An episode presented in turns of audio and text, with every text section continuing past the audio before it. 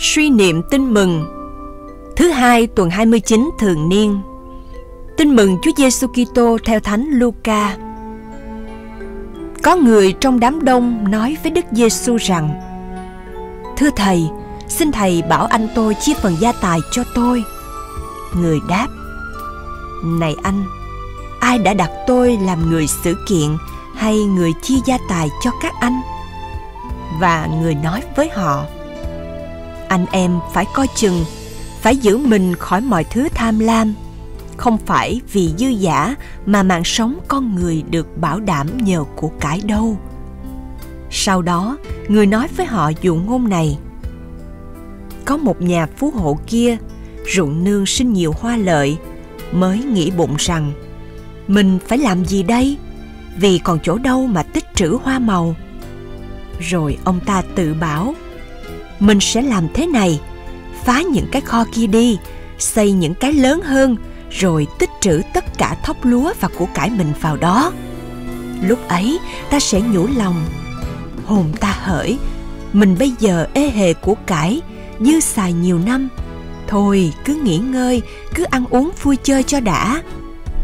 Nhưng thiên chúa bảo ông ta, đồ ngốc, nội đêm nay người ta sẽ đòi lại mạng ngươi thì những gì ngươi sắm sẵn sẽ lại, thì những gì ngươi sắm sẵn đó sẽ về tay ai? Ấy kẻ nào thu tích của cải cho mình mà không lo làm giàu trước mặt thiên chúa thì số phận cũng như thế đó.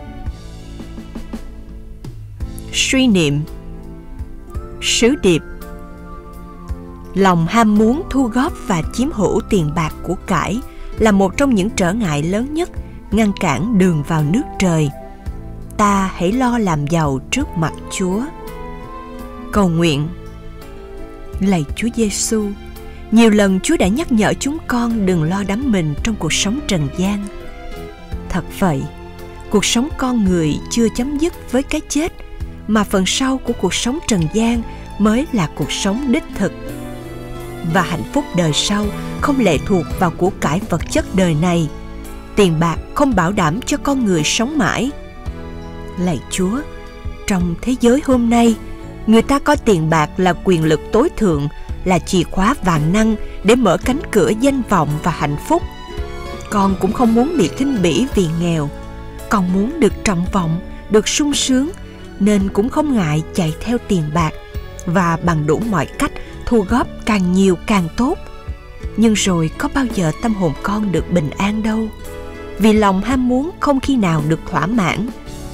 Quả thật, con là kẻ điên rồ như người phú hộ trong dụ ngôn. Lạy chúa, cuộc sống của con vẫn cần cơm bánh và sự nghèo đói vẫn là một mối bận tâm lớn. Nhưng như lời chúa dạy, còn có cái cần thiết và chính đáng hơn mà con phải tìm kiếm phải tích lũy. Đó là làm giàu trước mặt thiên chúa, làm giàu cho cuộc sống mai sau.